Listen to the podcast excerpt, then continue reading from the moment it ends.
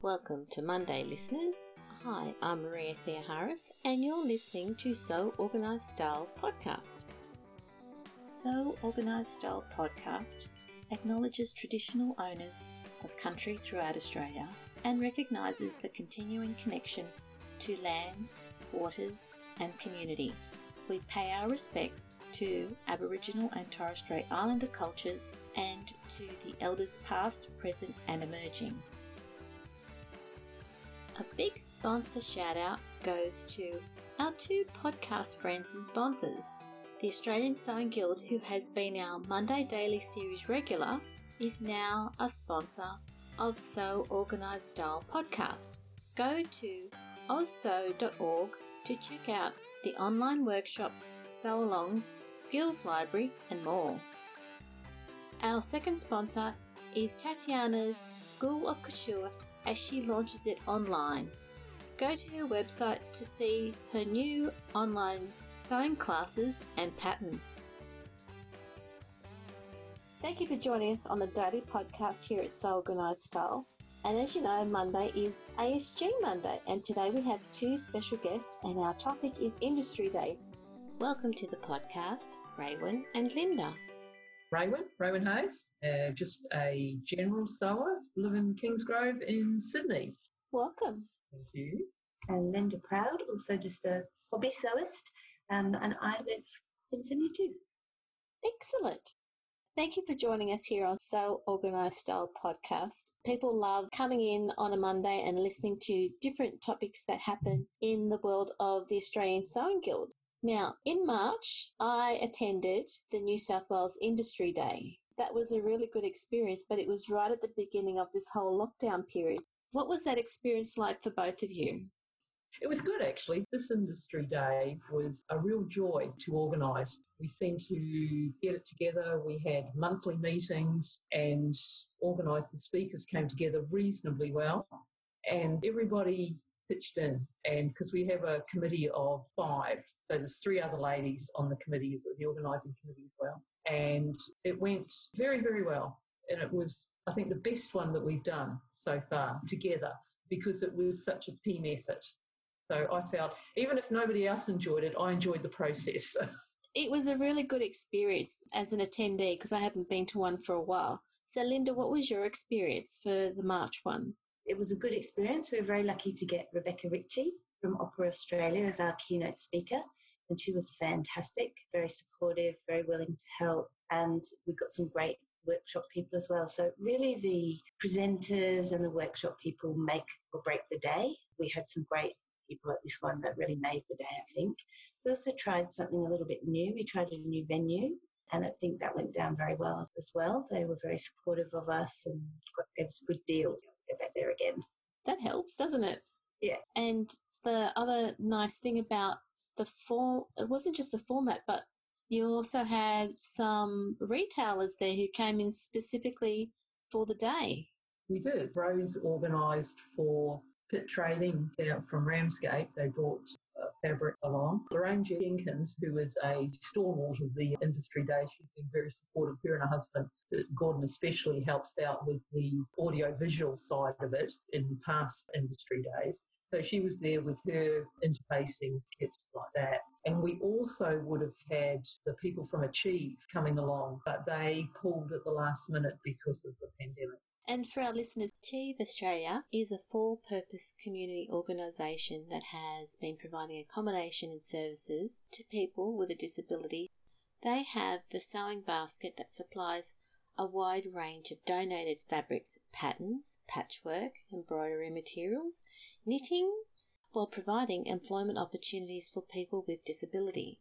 Linda, do you want to explain what that means to us who are sewers? Yeah, sure. So basically, they collect donations of fabric, embroidery, patterns, anything basically to do with sewing and knitting and craft, craft basically.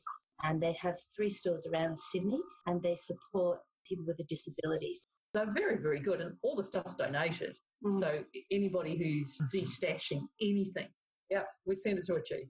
Yeah, yeah, and it's great. There's just an amazing array. You can find all sorts of things, like beautiful zips and buttons, amazing fabrics. Usually go in with the You know, the idea to pick up one piece of fabric and walk out with 10.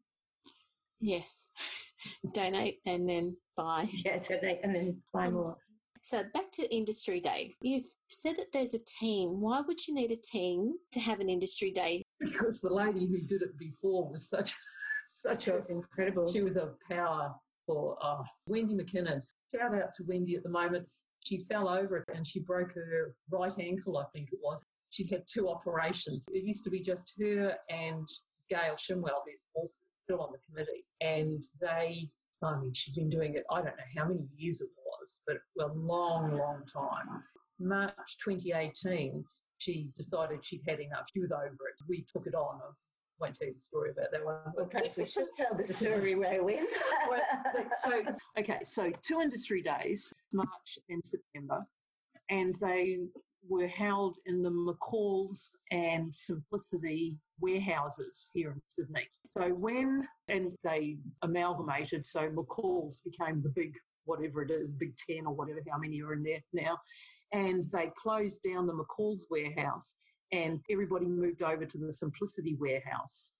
And then event, at the September 2018 Industry Day, that was the last one we had over there at the Simplicity Warehouse because all the space that we used to use is now all pallet racking and the stock that they have to hold there is amazing. But at the March 2018 one, and it was at um, McCall's, so I, I ended up late. And I sat down the back and Linda was down the back because I was late. and she was late as well.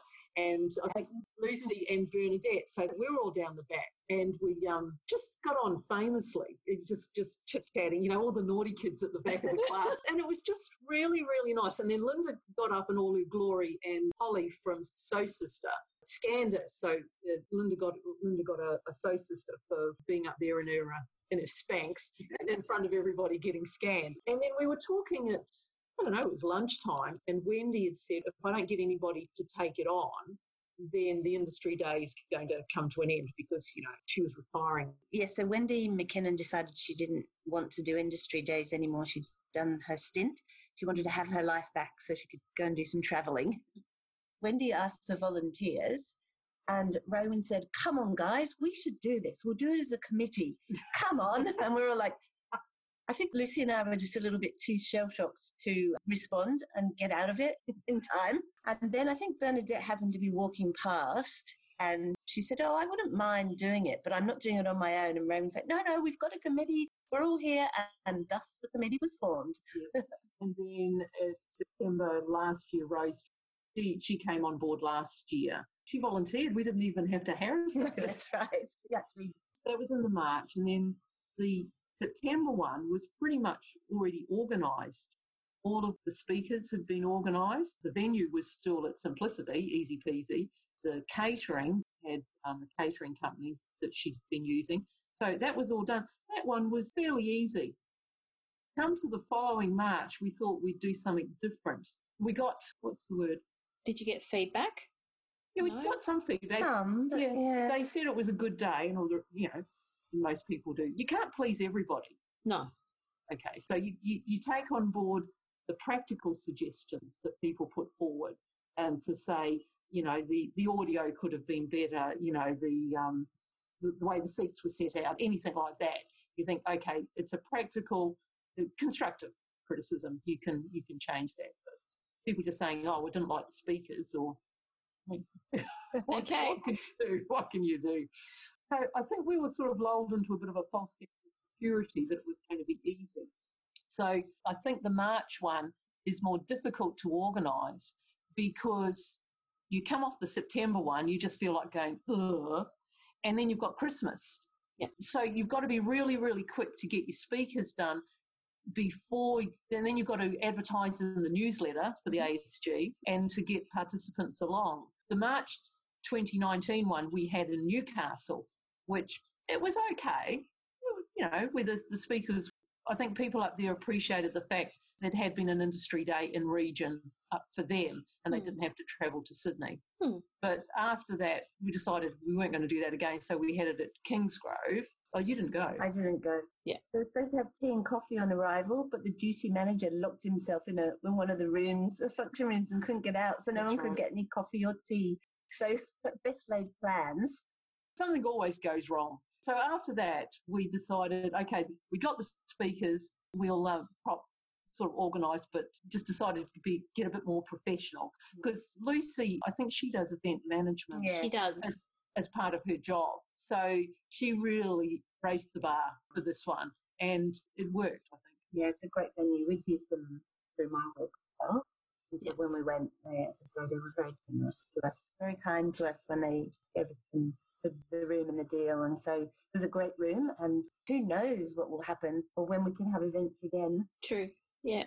We'll just have to wait and see. But Wait and see. Yeah. yeah, The hardest thing really is finding speakers. You have to. We did try some of the industry partners. Linda got a donation from one of them Mm, for yeah. a prize. And I'm not sure whether Anita McAdam of Studio Studio Faro, she was a speaker last year. She's an industry partner. yeah. And another challenge is that our members have a lot of interests. So you have quilters, you have garment sewers. You can't have one that's all quilting or all Yeah. garment sewing. You're trying to, to give, I suppose, interest. The, there was one at McCall's. There was a quilting lady there, and she was just. You could appreciate the colours and the work that had gone in. You know, they were they were art quilts. I mean, they were Mm. beautiful, and and so that's the sort of level you're obviously going to try and present, not Yeah. not just how to make a quilt. Things that we've found to be very successful is we've changed from just having speakers to actually having workshops. So people get into small groups and they can be a little bit more hands on. But the last one we had digital printing and everybody got to print their own little takeaway square of beautiful fabric, courtesy of It was Maria Tanagina of digitalfabrics.com.au. They were very very generous. She was very generous. Yeah, and Laura Walsh from Bobbin and Ink Yes. and she was talking about the techno fabrics and it was something just totally different people even if they weren't going to use it it opens your eyes to something different And she had little kits there so that you could actually Mm. try and put a light on something. Yeah, or you, like she had an example. She'd sewn a little buttonhole, and when you close the buttonhole and put the button through, it lit up. Hmm. Very clever. Yeah, and the toy making lady Kazue Kowalski Piccolino patterns that's right. The June Sewing Challenge for sewing a stuffed toy was sponsored by Piccolino Patterns, so we were really lucky to have them at the New South Wales Industry Day. Well, that's another thing too it's not just for participants to get knowledge it's also for the speakers or the presenters for them to get to a wider audience and to provide some networking for them as well Oh, yeah, it does. Because everyone in the room will then ask you lots of questions afterwards as well and maybe have a cup of tea with you. Yes, and we did have tea and coffee. It's uh, No one went home hungry. just trying to find speakers. When people do agree to come, they're always extremely generous with their Yeah. time, and we really, really appreciate it. But, uh, yeah, so if there's anyone who wants to speak at a New South Wales Industry Day, please get in touch. Last year, I got a little stressed about finding speakers hmm because you always worry about, you know, oh, if I email somebody and that, you know, they're going to say no, and what's the worst thing that can happen? Sort of thing. They- They'll say no. Know. But one of the podcasts I've been listening to, it's an English one called Blogtacular. And Kate Molesworth was talking with Camilla Prada, and she's a ceramics artist. And they were talking about when Blogtacular first started, I think it was about 2013 or 14. And Pat said that she went to a talk by a gentleman called Gary Vaynerchuk. Never heard of him. He's obviously a very entrepreneurial type person, but she got to ask a question. And she said to him, You know, got this marvelous conference, so it's going to be absolutely fantastic. But how can we get people to sign up? And she was looking for sponsors at that point. How can we get them to say yes? And he said, Well, how many people have you contacted? And she turned to the person you know, she was with, and, and they said, Oh, heaps, about 30 or 40.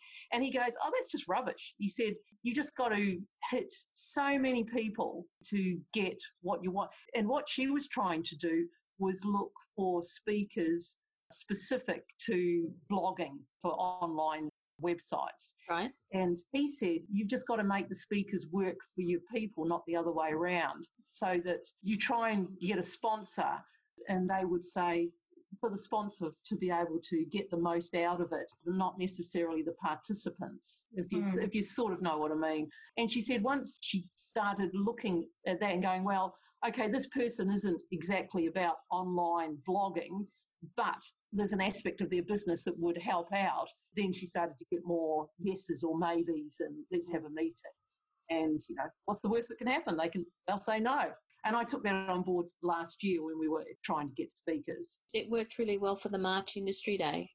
Yes. Yeah, that's right. You got Rebecca Ritchie, who's the head of wardrobe of Opera Australia, and I was sitting at the front and did the recording, which is now our podcast, Meet Rebecca Ritchie, for the 29th of May. All these beautiful costumes from the opera, Yeah. and we were allowed to try them on. And you know how sewers love to feel fabric and Oh, yes. very tactile people, so it was perfect. So I think everybody, well, we got fantastic feedback from her. Every single feedback report was excellent for her, so she was a real hit.